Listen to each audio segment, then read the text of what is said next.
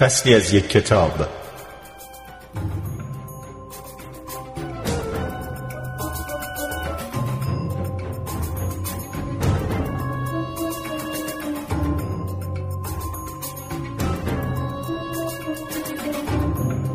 طرح بزرگ.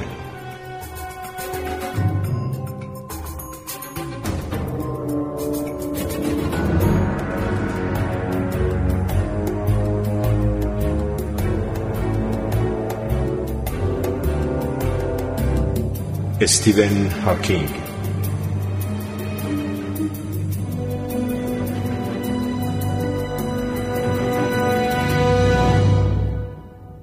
جهانمان را انتخاب کنیم. مردم بوشونگو در آفریقای مرکزی عقیده داشتند. در ابتدا فقط تاریکی، آب و خداوند بزرگ بومبا وجود داشتند. تا اینکه یک روز بومبا پس از احساس درد شدید در شکم خورشید را بالا آورد. با گذشت زمان خورشید مقداری از آب را خوش کرد و زمین پدیدار شد. اما بومبا هنوز هم درد داشت و باز هم بالا آورد. به این ترتیب ماه، ستارگان و برخی حیوانات بیرون آمدند. گربه وحشی، تمساه، لاکپشت و در آخر انسان. مایه های مکزیک و آمریکای مرکزی به طور مشابه می‌گویند زمانی در گذشته تنها دریا، آسمان و آفریننده وجود داشتند. در افسانه مایه ها آفریننده ناراحت از اینکه در آن زمان کسی وجود نداشته تا او را پرستش کند زمین، کوهها، درختان و بسیاری از حیوانات را آفریده است. اما حیوانات قادر به صحبت نبودند بنابراین او تصمیم می‌گیرد انسان را بیافریند در ابتدا او انسان را از گل و خاک آفرید. اما آنها فقط حرفهای بیمعنی می‌زدند. او انسان را تجزیه کرد و مجددا امتحان کرد. این بار انسان را از چوب ساخت. ولی در این حالت نیز آنها خسته کننده و کسالت آور بودند. آفریننده تصمیم گرفت دوباره آنها را خراب کند ولی انسانها به درون جنگل فرار کردند و در این مسیر آسیب دیدند و کمی تغییر کردند و ما الان به آنها میمون می‌گوییم. پس از این ناکامی آفریننده به فرمولی دست یافت که به کمک آن اولین انسانها را از دانه های سفید و زرد ذرت ساخت. در تمام چنین افسانه هایی تلاش شده است تا به سوالی که ما در این کتاب مطرح می کنیم پاسخ داده شود. چرا جهان وجود داشته و چرا این گونه است؟ در طول قرنها از زمان یونانیان باستان تا کنون توانایی ما در پاسخ به چنین سوالاتی روز به روز افزایش یافته است و به جرأت می‌توان گفت بخش اعظم آن در همین قرن گذشته به وقوع پیوسته است. فرقی نمی کند که جهان به تازگی خلق شده باشد یا نه. در هر صورت آنچه احتمالا از همان ابتدا مسلم بوده است این است که انسانها تنها در بخش بسیار کوچکی از تاریخ کیهان زیستند. مطابق تورات خداوند آدم و حوا را در طول شش روز آفرینش خلق کرده است. اسخف آشر کشیش ارشد ایرلند آغاز جهان را حتی تا به این حد دقیق تعیین کرده است. در ساعت 9 صبح 27 اکتبر 4004 پیش از میلاد مسیح. ولی ما منظر متفاوتی را برمیگزینیم. اینکه انسانها به تازگی خلق شده اند در حالی که خود جهان در زمانی بسیار پیشتر آغاز شده است. یعنی حدود 13 و 7 میلیارد سال پیش. اولین گواه علمی بر اینکه جهان دارای یک نقطه آغاز است در دهه 1920 پدیدار شد. زمانی اغلب دانشمندان به جهانی ایستا معتقد بودند که همواره وجود داشته است. شواهد مخالف با این ایده که بر اساس مشاهدات ادوین هابل و با کمک تلسکوپ 100 اینچی او در مونت ویلسون در کوههای بالای پاسادنا در کالیفرنیا ارائه شده بودند غیر مستقیم و اندکی پیچیده بودند. هابل با تحلیل طیف نور منتشر شده به این نتیجه رسید که تقریبا تمام کهکشان در حال دور شدن از ما هستند و البته هرچه از ما دورتر باشند با سرعت بیشتری از ما فاصله می گیرند. در سال 1929 هابل قانونی را ارائه کرد که نشان دهنده رابطه بین فاصله اجرام از ما و سرعت دور شدن آنها از ما بود. به این ترتیب او نتیجه گرفت جهان در حال انبساط است. اگر این امر حقیقت می داشت بنابراین جهان باید در گذشته کوچکتر از این بوده باشد. در حقیقت زمانی در گذشته دور تمام انرژی و ماده موجود در جهان باید در مکانی بسیار کوچک با چگالی و دمایی غیر قابل باور متمرکز بوده و اگر به اندازه کافی به عقب بازگردیم به زمانی خواهیم رسید که نقطه آغاز جهان است رویدادی که آن را مهبانگ یا انفجار بزرگ مینامیم. جهان در حال انبساط ایده دقیقی است. منظور این نیست که جهان به همان شیوهی در حال انبساط است که مثلا فردی خانه خود را بزرگتر می کند یعنی با تخریب یکی از دیوارها و افزودن سرویس بهداشتی جدید در جایی که قبلا درخت بلوطی قرار داشته است. بلکه فضا خود کشیده و باز می شود این فاصله بین هر دو نقطه در جهان است که رشد می کند این ایده که در میانه دهه 1930 مطرح شد بحث های بسیاری را برانگیخت. اما یکی از بهترین راهها برای به تصویر کشیدن آن تشبیهی است که در سال 1931 به وسیله ستاره شناس دانشگاه کمبریج آرتور ادینگتون مطرح شد. ادینگتون جهان را به شکل سطح یک بادکنک تصور کرد که در حال باد شدن است. تمام کهکشان به صورت نقطه هایی بر روی سطح آن قرار دارند این تصویر به خوبی نشان می دهد که چرا کهکشانی دورتر سریعتر از آنهایی که به ما نزدیکند از ما فاصله می گیرند.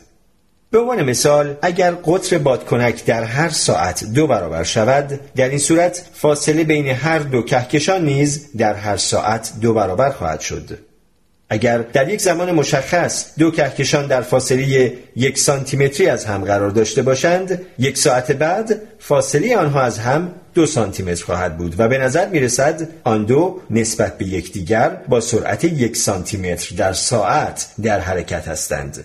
اما اگر آنها در ابتدا دو سانتیمتر با یکدیگر فاصله داشته باشند یک ساعت بعد آنها چهار سانتیمتر از یکدیگر فاصله دارند و به نظر می رسد با سرعت دو سانتیمتر در ساعت در حال دور شدن از هم هستند این همان چیزی است که هابل متوجه شد هرچه یک کهکشان دورتر باشد با سرعت بیشتری از ما فاصله می گیرد. مهم این است که دریابیم انبساط فضا بر روی اندازه اشیاء مادی مثل کهکشان، ستارگان، سیبها، اتمها و یا دیگر اشیایی که با کمک برخی نیروها کنار هم نگاه داشته شده اند تأثیری ندارد. مثلا کشش گرانشی بین کهکشانی یک خوشه کهکشانی باعث می شود آنها هنگام انبساط جهان اندازه و تنظیمات خود را حفظ کنند. اهمیت این مسئله از این جهت است که تنها زمانی می توانیم انبساط را آشکار کنیم که ابزار اندازگیری ما ابعاد ثابت و مشخصی داشته باشد. اگر همه چیز انبساط یافت ما مقیاس ما و آزمایشگاه های ما متناسب با هم انبساط میافتند و دیگر قادر به تشخیص هیچ تغییری نبودیم. اینکه جهان در حال انبساط است برای اینشتین خبری جدیدی بود. ولی این احتمال که کهکشانها در حال دور شدن از یکدیگر هستند اندکی پیش از انتشار مقالات هابل در زمینه نظریه برخواسته از معادلات خود اینشتین پیشنهاد شده بود. در سال 1922 فیزیکدان و ریاضیدان روس الکساندر فریدمن به این مسئله پرداخت که با در نظر گرفتن دو فرض برای ساده سازی ریاضیات مسئله در مدلی از جهان مطابق معادلات نسبیت عام چه اتفاقی میافتد؟ اول اینکه به هر طرف نگاه کنید جهان شکل یکسانی دارد و دوم اینکه از هر نقطه‌ای در جهان این مشاهده را انجام دهید باز هم نتیجه همان خواهد بود. می‌دانیم فرض اول فریدمن کاملا صحیح نیست. خوشبختانه جهان در همه جا یک نواخت نیست. اگر در یک جهت به سمت بالا نگاه کنیم ممکن است خورشید را ببینیم ولی در جهت دیگر ممکن است نظارگر ماه یا دسته ای از خفاشان خوناشام مهاجر باشیم. با این حال به نظر می رسد زمانی که جهان را در مقیاس های بسیار بزرگ یعنی در مقیاسی حتی بزرگتر از فاصله بین کهکشان ها مشاهده می کنیم جهان تقریبا در جهات مختلف یکسان است. می توان این مسئله را به نگاه کردن به جنگل تشبیه کرد. اگر از نزدیک به جنگل نگاه کنید حتی می توانید برگ های درختان و یا حداقل خود درختان و فواصل بین آنها را از هم تشخیص بدهید. اما اگر تا اندازه بالا رفته باشید که بتوانید با انگشت شست خود یک کیلومتر مربع از درختان را بپوشانید در این حالت جنگل به صورت زمینه یک نواختی از درختان سبز به نظر خواهد رسید. در این مقیاس می توان گفت جنگل یک نواخت است. فریدمن با در نظر گرفتن دو فرض خود توانست راه حلی برای معادلات اینشتین بیابد که بر اساس آن جهان انبساط می‌یابد به همان شیوهی که صحت آن اندکی بعد توسط هابل تایید شد یعنی جهان فریدمن با ابعاد صفر آغاز شده و تا جایی انبساط می‌یابد که کشش گرانش سرعت آن را کاهش داده و نهایتا منجر به فروپاشی آن بر روی خود می شود. دو راه حل دیگر برای معادلات اینشتین وجود دارند که آنها نیز فرضیات مدل فریدمن را برآورده می‌سازند. یکی از آنها جهانی را مطرح می کند که اگرچه در آن سرعت انبساط به میزان اندکی کاهش می‌یابد اما در عوض تا ابد ادامه پیدا می کند. و در دیگری جهانی داریم که در آن سرعت انبساط به سمت صفر کاهش پیدا کرده اما هرگز به صفر نمی رسد. فریدمن اندکی بعد از ارائه کار خود درگذشت و به این ترتیب ایده هایش تا زمان کشف هابل ناشناخته باقی ماند. اما در سال 1927 فیزیکدان و کشیش کاتولیک اهل روم ژورژ لمتره ایده مشابهی را مطرح کرد. اگر تاریخچه جهان را به سمت عقب دنبال کنید آنقدر کوچک و کوچک می شود تا به رویداد خلقت برسید چیزی که امروزه به آن مهبانگ می گوییم. همه از تصویر مهبانگ راضی نبودند. در حقیقت خود عبارت انفجار بزرگ اول بار در سال 1949 به وسیله اخترشناس کمبریج فرد هویل کسی که به جهان تا ابد در حال انبساط اعتقاد داشت با روی کردی استهزا آمیز مطرح شد. در حقیقت تا سال 1965 که وجود امواج ضعیف ریزموج در پس زمینه فضا کشف شد هیچ مشاهده مستقیمی در تایید این ایده انجام نگرفته بود. تابش کیهانی ریزموج پس زمینه یا CMBR از همان نوعی است که در ماکروفر آشپزخانه خود دارید. البته بسیار بسیار ضعیفتر از آن. شما می توانید این تابش پس زمینه را با تنظیم تلویزیون خود بر روی یکی از کانالهای بلا استفاده مشاهده کنید.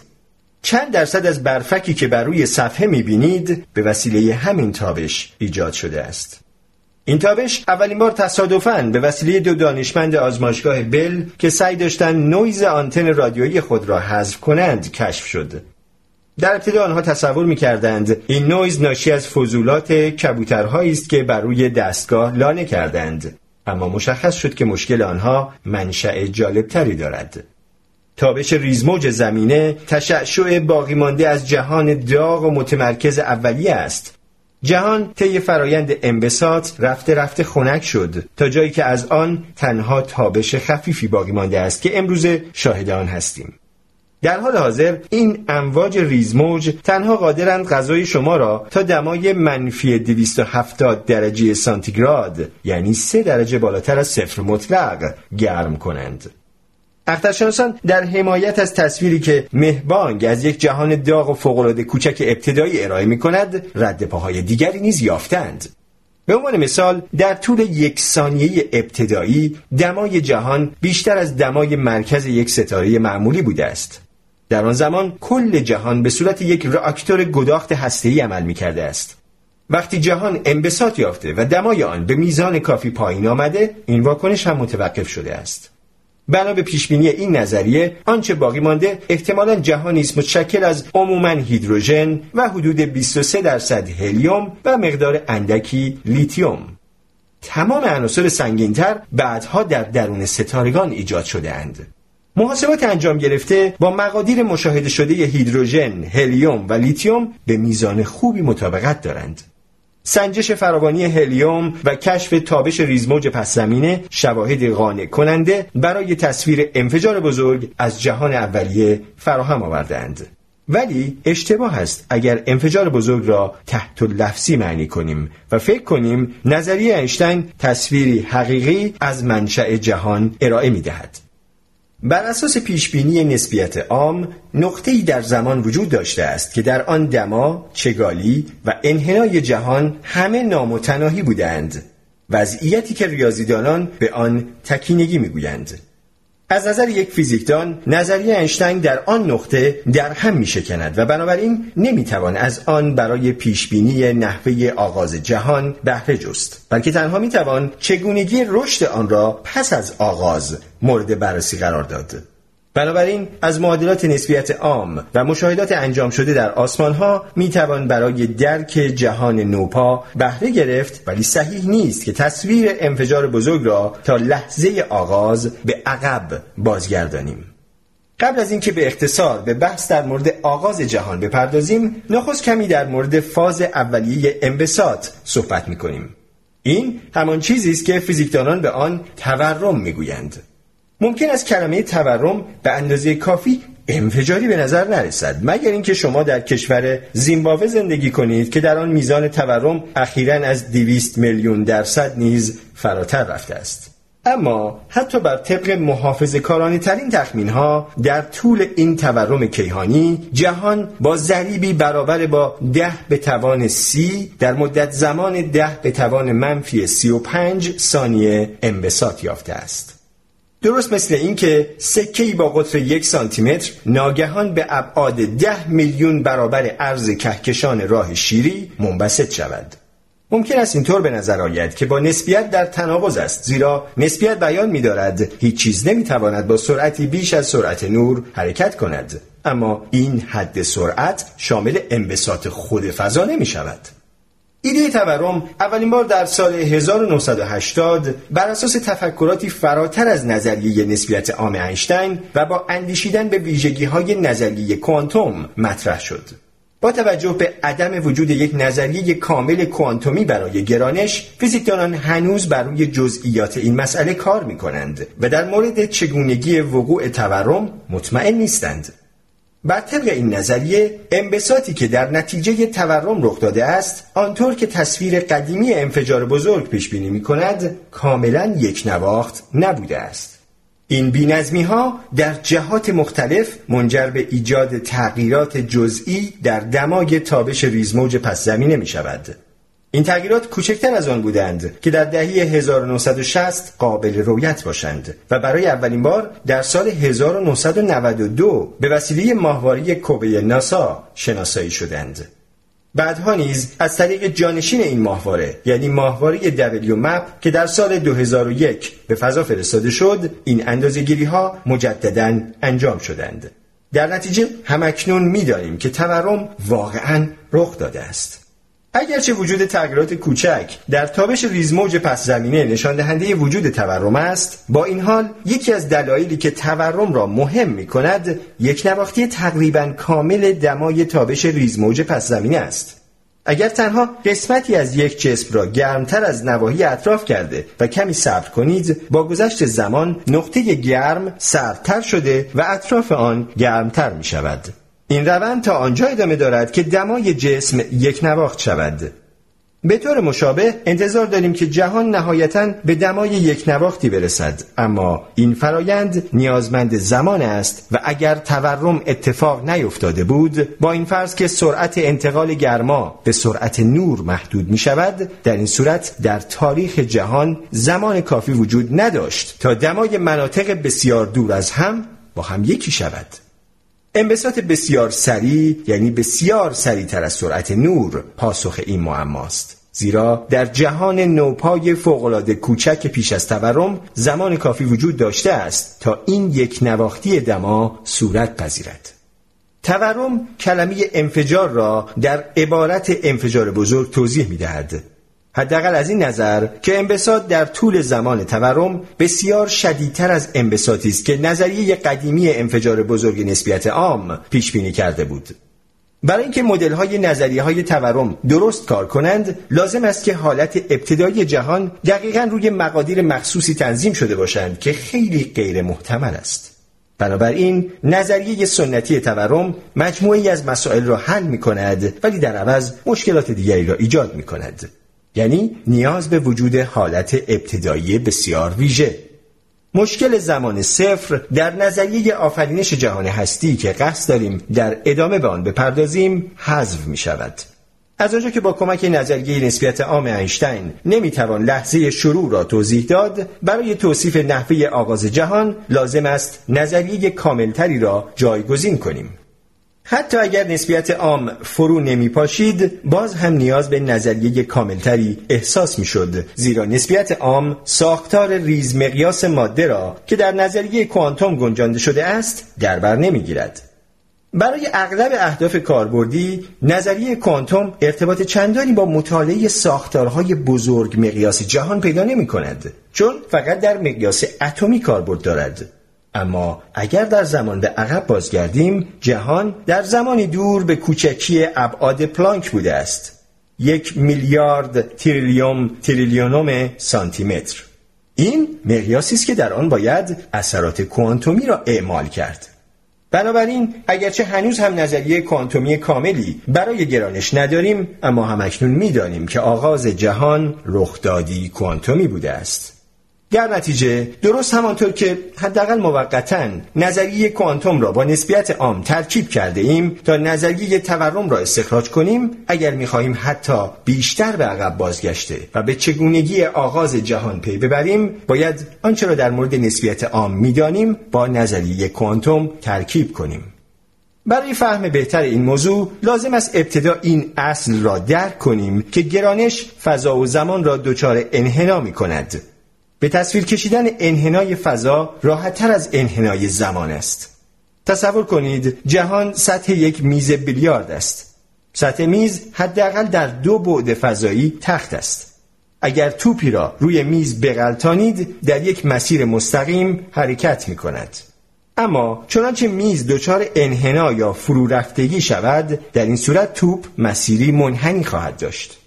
در این مثال مشاهده انحنای سطح دوبودی میز بیلیارد بسیار ساده است زیرا انحنای آن به درون یک بعد سوم رخ می‌دهد که برای ما قابل رویت است. تصور انحنای فضا زمان در جهان ما مشکلتر خواهد بود. زیرا قادر نیستیم از فضا زمان خودمان بیرون برویم و انحنای آن را ببینیم. اما انحنا را می‌توان آشکار کرد. حتی اگر نتوانیم بیرون برویم و از منظر ابعاد بالاتر آن را ببینیم. انحنا را می‌توان درون خود فضا آشکار کرد. مورچه ای را تصور کنید که به حرکت در سطح یک میز محدود شده باشد. حتی در صورتی که مورچه نتواند از میز خارج شود باز هم می‌تواند با اندازهگیری دقیق فواصل انحنا را شناسایی کند. به عنوان مثال مسافت طی شده بر روی محیط یک دایره در فضای تخت همواره کمی بیشتر از سه برابر قطر آن است یعنی با ضریب عدد پی اما اگر مورچه دایره حول فرو رفتگی فرضی را میان بر بزند خواهد دید که مسافت طی شده از این طرف تا آن طرف دایره بیش از حد انتظار است یعنی بزرگتر از یک سوم محیط آن.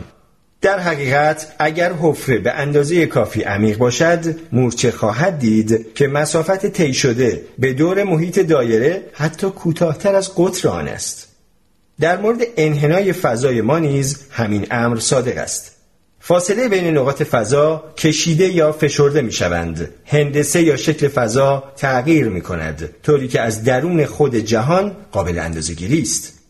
انحنای زمان به شیوهی مشابه باعث فشرده شدن یا کش آمدن بازه های زمانی می شود. حال مسلح به این دانسته ها به مسئله آغاز جهان باز می گردیم. تنها وقتی می توان در مورد زمان و فضا به طور مجزا صحبت کرد که شرایط شامل سرعت پایین و گرانش ضعیف باشد. در حالت کلی زمان و فضا می توانند در هم تنیده شوند و بنابراین فشردگی و کشیدگی آنها هم قدری آمیخته می شوند. این آمیختگی در جهان اولی اهمیت دارد و کلید فهم آغاز زمان است. مسئله آغاز زمان از جهات شبیه مسئله لبه های جهان است. زمانی که مردم عقیده داشتند دنیا تخت است این سوال مطرح بوده که در لبه های جهان چه اتفاقی برای آب دریاها می افتد.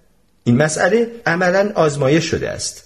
می توان در سراسر کره زمین سفر کرد و دید که هیچ لبه ای برای افتادن وجود ندارد. این مسئله که در لبه های دنیا چه اتفاقی می افتد زمانی حل شد که مردم فهمیدند جهان صفحه ای تخت نیست و سطحی منحنی دارد. به نظر می رسد زمان شبیه یک خط آهن است. اگر ابتدایی داشته باشد ناچارن باید یکی قطار را برای اولین بار راه انداخته باشد. با اینکه نظریه نسبیت عام اینشتین زمان و فضا را به صورت فضا زمان با هم متحد و نوعی از آمیختگی فضا و زمان را مطرح کرد اما زمان چه دارای یک ابتدا و انتها باشد چه جاری تا ابد باز با فضا متفاوت است.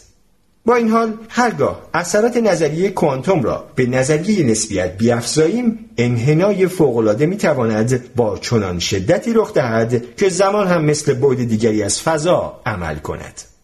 در جهان اولیه زمانی که جهان به قدری کوچک بوده که نسبیت عام و کوانتوم هر دو بر آن حکم فرما بودند عملا چهار بعد فضایی بدون بعد زمان وجود داشته است. یعنی وقتی در مورد آغاز جهان صحبت می کنیم یا وقتی به جهان خیلی ابتدایی به عقب باز می گردیم زمان آنطور که ما می شناسیم وجود نداشته است. باید پذیرفت ایده های متداول ما در زمینه فضا و زمان در جهان ابتدایی صادق نبودند. این فراتر از تجربه ماست اما نه فراتر از تخیل یا ریاضیات ما. اگر در جهان اولیه تمام چهار بود مثل فضا عمل می کردند چه بر سر ابتدای زمان می آمد؟ درک این مسئله که زمان می تواند مثل بعد دیگری از فضا رفتار کند به این معنی است که می توان مشکل آغاز زمان را به شیوه مشابه با مسئله لبی جهان حل کرد. فرض کنید آغاز جهان مشابه قطب جنوب کره زمین باشد و در آن درجات مختلف عرض جغرافیایی نقش زمان را ایفا می کنند. با حرکت به سمت شمال دوایر مربوط به ارزهای جغرافیایی که نشان دهنده اندازه جهان هستند بزرگتر می شوند. جهان در نقطه قطب جنوب آغاز شده اما قطب جنوب خیلی شبیه نقاط دیگر است. این پرسش که قبل از آغاز جهان چه روی داده بیمعنی خواهد بود زیرا جنوبتر از قطب جنوب چیزی وجود ندارد. در این تصویر فضا زمان هیچ مرزی نخواهد داشت. قوانین طبیعت حاکم در قطب جنوب مشابه نقاط دیگر خواهد بود. به شیوه مشابه وقتی نظریه نسبیت عام را با کوانتوم ترکیب می کنیم این سوال که پیش از آغاز جهان چه اتفاقی افتاده است بیمعنی خواهد شد. این ایده که تاریخچه ها باید سطوح بسته بیمرز باشند شرایط بیمرزی نامیده می شود در طول قرنها بسیاری از افراد از جمله ارسطو عقیده داشتند جهان همواره بوده است. تا به این ترتیب تا به این ترتیب از مشکل چگونگی آغاز جهان پریز کنند از طرف دیگر برخی بر این باور بودند که جهان آغازی داشته و از آن به عنوان دلیلی برای وجود خداوند استفاده می کردند. درک این مسئله که زمان مثل فضا رفتار می کند گزینه دیگری را مطرح می سازد. این گزینه مشکل قدیمی آغاز جهان را از بین می برد. به علاوه بیان می کند که آغاز جهان از طریق قوانین علمی اداره شده و نیازی به فرضهای دیگر نیست. اگر آغاز جهان رویدادی کوانتومی باشد باید بتوان به دقت آن را از طریق مجموع تاریخچه های فاینمن توصیف کرد اعمال نظریه کوانتوم به کل جهان جایی که مشاهدهگران خود بخشی از سیستم مورد مشاهده هستند به هر حال تردستی است بیشتر از این دیدیم که چگونه ذرات مادی که به طرف صفحه‌ای با دو شکاف پرتاب شدند همانند امواج آب الگوهای تداخلی به نمایش گذاشتند فاینمن نشان داد این مسئله به این دلیل رخ می‌دهد که یک ذره تاریخچه منحصر به فردی ندارد یعنی با حرکت از نقطه شروع آ به سمت نقطه پایان ب ذره مسیر قطعی منحصر به فردی را نمی پیماید. بلکه به طور همزمان هر مسیر ممکنی را که دو نقطه را به هم متصل کند میپیماید. از این دیدگاه رخ دادن تداخل چیز عجیبی نیست زیرا به عنوان مثال ذره می تواند در یک زمان از درون هر دو شکاف عبور کرده و با خودش تداخل کند. اگر روش فاینمن را به حرکت ذره اعمال کنیم خواهیم دید برای محاسبه احتمال رسیدن ذره به یک نقطه به خصوص باید تمام تاریخچه های محتمل را که ممکن است ذره از نقطه شروع تا پایان دنبال کند در نظر بگیریم. می توان از روش فاینمن برای محاسبه احتمالات کوانتومی آنچه در جهان مشاهده می شود نیز استفاده کرد. اگر جهان را به صورت یک کل در نظر بگیریم هیچ نقطه‌ای به عنوان آ وجود نخواهد داشت بنابراین کافی است تمام تاریخچه های منطبق با شرایط بیمرزی را که به جهان فعلی منجر می شوند با هم جمع کنیم در این دیدگاه جهان به نفی خود انگیخته ظاهر می شود و می تواند هر راه ممکنی را طی کند. اغلب جهانهای دیگری حاصل می شوند. برخی از این جهانها شبیه به جهان ما هستند ولی اغلب آنها بسیار متفاوتند. در حقیقت جهانهای بسیاری با مجموعه های متعدد و متفاوتی از قوانین فیزیکی وجود دارند. برخی افراد از این ایده معمای بزرگی می‌سازند که گاهی مفهوم جهانهای چندگانه یا مولتیورس نامیده می شود. اما اینها همه تعابیر متفاوتی از مجموعه تاریخچه های فاینمن هستند. افتخیزهای کوانتومی منجر به پیدایش جهانهای کوچکی از هیچ می شوند. تعداد اندکی از این جهانها به حد بحرانی رسیده و سپس به روش تورمی انبساط یافته و منجر به شکلگیری کهکشان، ستاره ها و حداقل در یک مورد موجودات مثل ما می شوند. برای تصور این موضوع بهتر است همان مثال بادکنک ادینگتون را اندکی تغییر دهیم و فکر کنیم جهان در حال انبساط سطح یک حباب است. در این حالت تصویر ما از خلقت کوانتومی خودانگیخته جهان کمی شبیه به شکلگیری حبابهای بخار در آبی است که دارد میجوشد. حبابهای ریز بسیاری ایجاد شده و سپس ناپدید می‌شوند. اینها ریز جهانهای کوچکی هستند که منبسط شده ولی در همان ابعاد میکروسکوپی فرو میپاشند. آنها معادل جهانهای محتمل دیگر هستند که اهمیت زیادی ندارند زیرا به اندازه کافی عمر می کنند تا ستارگان و کهکشانها بتوانند در آنها شکل بگیرند چه برسد به حیات هوشمند. به هر حال تنها تعداد اندکی از آن حبابهای کوچک به اندازه بزرگ می شوند که از خطر فروپاشی مسون بمانند. آنها با سرعتی رو به افزایش به انبساط خود ادامه می دهند و حبابهایی از بخار ایجاد می کنند که ما قادر به دیدن آنها هستیم. اینها جهانهایی هستند که با انبساط سریع شونده آغاز می شوند. همانطور که گفتیم انبساط ناشی از تورم کاملا یک نواخت نخواهد بود. در مجموع تاریخچه ها تنها یک تاریخچه کاملا منظم و یک نواخت وجود دارد که دارای بالاترین احتمال است. اما بسیاری از تاریخچه های دیگر نیز هستند که بینظمی بسیار کم و احتمال بالایی دارند. به همین دلیل تورم پیش بینی می کند که جهان اولیه اندکی غیر یک نواخ بوده که امروزه اثرات آن را به صورت افت و خیزهای کوچک در دمای تابش ریزموج پس زمینه مشاهده می کنیم. در مورد بینظمی ها در جهان اولیه بخت با ما یار بوده است. چرا؟ وجود همگنی در صورتی که مایل نباشید خامه از شیر جدا شود خوب است. اما از طرفی جهان یک نواخت جهانی کسل کننده خواهد بود. وجود بینظمی در جهان اولیه از این نظر اهمیت دارد که اگر تراکم برخی نواحی از برخی دیگر بیشتر باشد کشش گرانشی انبساط آن ناحیه را در مقایسه با نواحی اطراف کنتر می کند نیروی گرانش مواد را به آرامی به هم نزدیک می کند و در نهایت منجر به در هم فرو رفتگی آنها و در نتیجه شکلگیری کهکشان و ستارگان و در ادامه سیارات و حداقل در یک مورد انسانها می شود. بنابراین به دقت به نقشه ریزموج آسمان نگاه کنید در حقیقت این نقشه طرح کلی تمام ساختارهای موجود در جهان است ما محصول افتخیزهای کوانتومی در جهان اولیه هستیم. به این ترتیب افراد معتقد می توانند بگویند که خداوند واقعا تاس ریخته است. تصویر این ایده جدید از جهان عمیقا با مفهوم سنتی تفاوت دارد و ما را ملزم می کند تا نحوه اندیشیدن خود را در مورد تاریخ جهان تنظیم کنیم. برای انجام پیشبینی در کیهان شناسی لازم است احتمالات مربوط به حالات مختلف کل جهان را در زمان حال محاسبه کنیم. معمولا در فیزیک برخی حالات اولیه را برای یک سیستم فرض می کنیم و با استفاده از معادلات ریاضی مربوطه آن را در زمان به جلو پیش می بریم. با داشتن حالت یک سیستم در یک زمان می توان احتمال مربوط به اینکه آن سیستم در زمان دیگری در چه حالتی خواهد بود را محاسبه کنیم.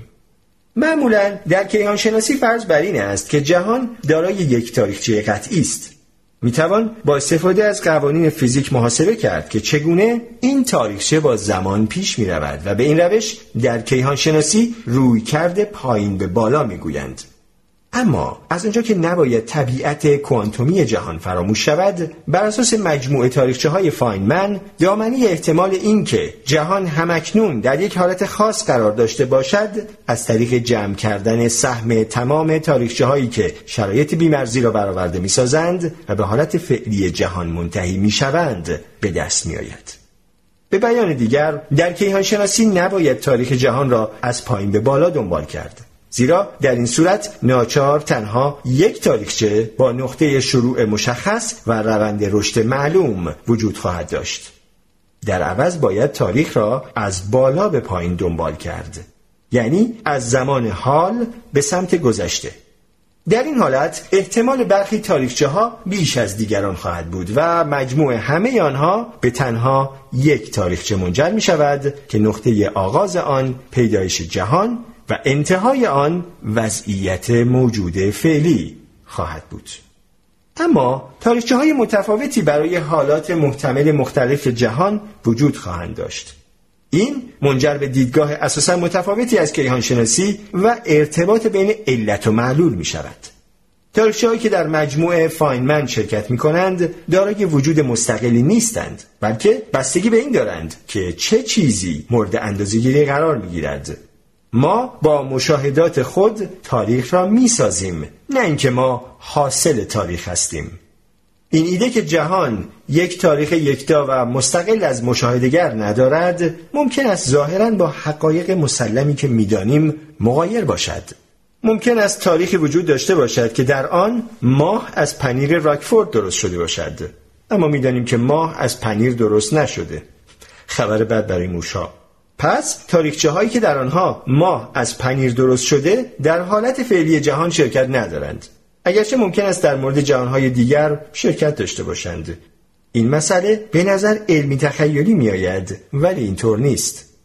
یکی از تعابیر مهم رویکرد بالا به پایین این است که قوانین ظاهری طبیعت به تاریخ جهان وابستند بسیاری از دانشمندان معتقدند یک نظریه واحد وجود دارد که قوانین ظاهری و ثابتهای فیزیکی طبیعت را توضیح می دهد مثل جرم الکترون یا چگونگی ابعاد فضا زمان اما کیهانشناسی از بالا به پایین حکم می کند که قوانین ظاهری طبیعت برای تاریخچه های مختلف متفاوت باشند. ابعاد ظاهری جهان را در نظر بگیرید. بر اساس نظرگی M فضا زمان دارای ده بعد فضایی و یک بعد زمان است.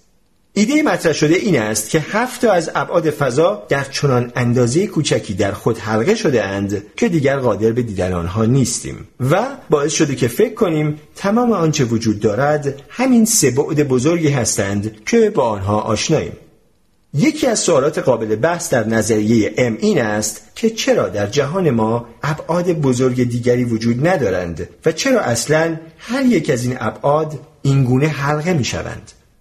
بسیاری از افراد به وجود سازوکارهایی باور دارند که باعث شده همه ابعاد فضا به جز سه تا خود به خود حلقه شوند اما از طرف دیگر شاید بتوان گفت تمام ابعاد در ابتدا کوچک بودند و به برخی دلایل قابل فهم تنها سه تا از آنها انبساط یافتند به هر حال ظاهرا چهار بودی بودن جهان دلیل دینامیش ندارد در عوض بنا به رویکرد کیهانشناسی بالا به پایین هیچ یک از اصول فیزیک تعداد ابعاد بزرگ فضا را معین نمی کند.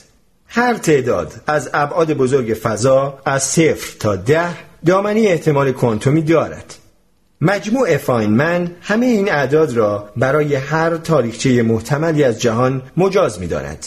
اما مشاهده اینکه جهان ما دارای سه بعد بزرگ فضاست دسته ای از تاریخچه ها را جدا می کند که با مشاهده سازگارند به عبارت دیگر احتمال کوانتومی اینکه جهان بیشتر یا کمتر از سه بعد بزرگ فضا دارد بی ربط است. چون مشاهده شده جهان ما سه بعد بزرگ فضا دارد. بنابراین مادامی که دامنه احتمال برای سبود بزرگ فضا دقیقا صفر نیست مهم نیست که این احتمال در مقایسه با دامنه احتمال تعداد دیگر ابعاد چقدر کوچک است. درست مثل حالتی که بخواهیم دامنه احتمال چینی بودن پاپ فعلی را تعیین کنیم. می‌دانیم پاپ بندیکت 16 هم آلمانی است. گرچه احتمال چینی بودن او بیشتر است چون چینی ها از آلمانی ها بیشترند.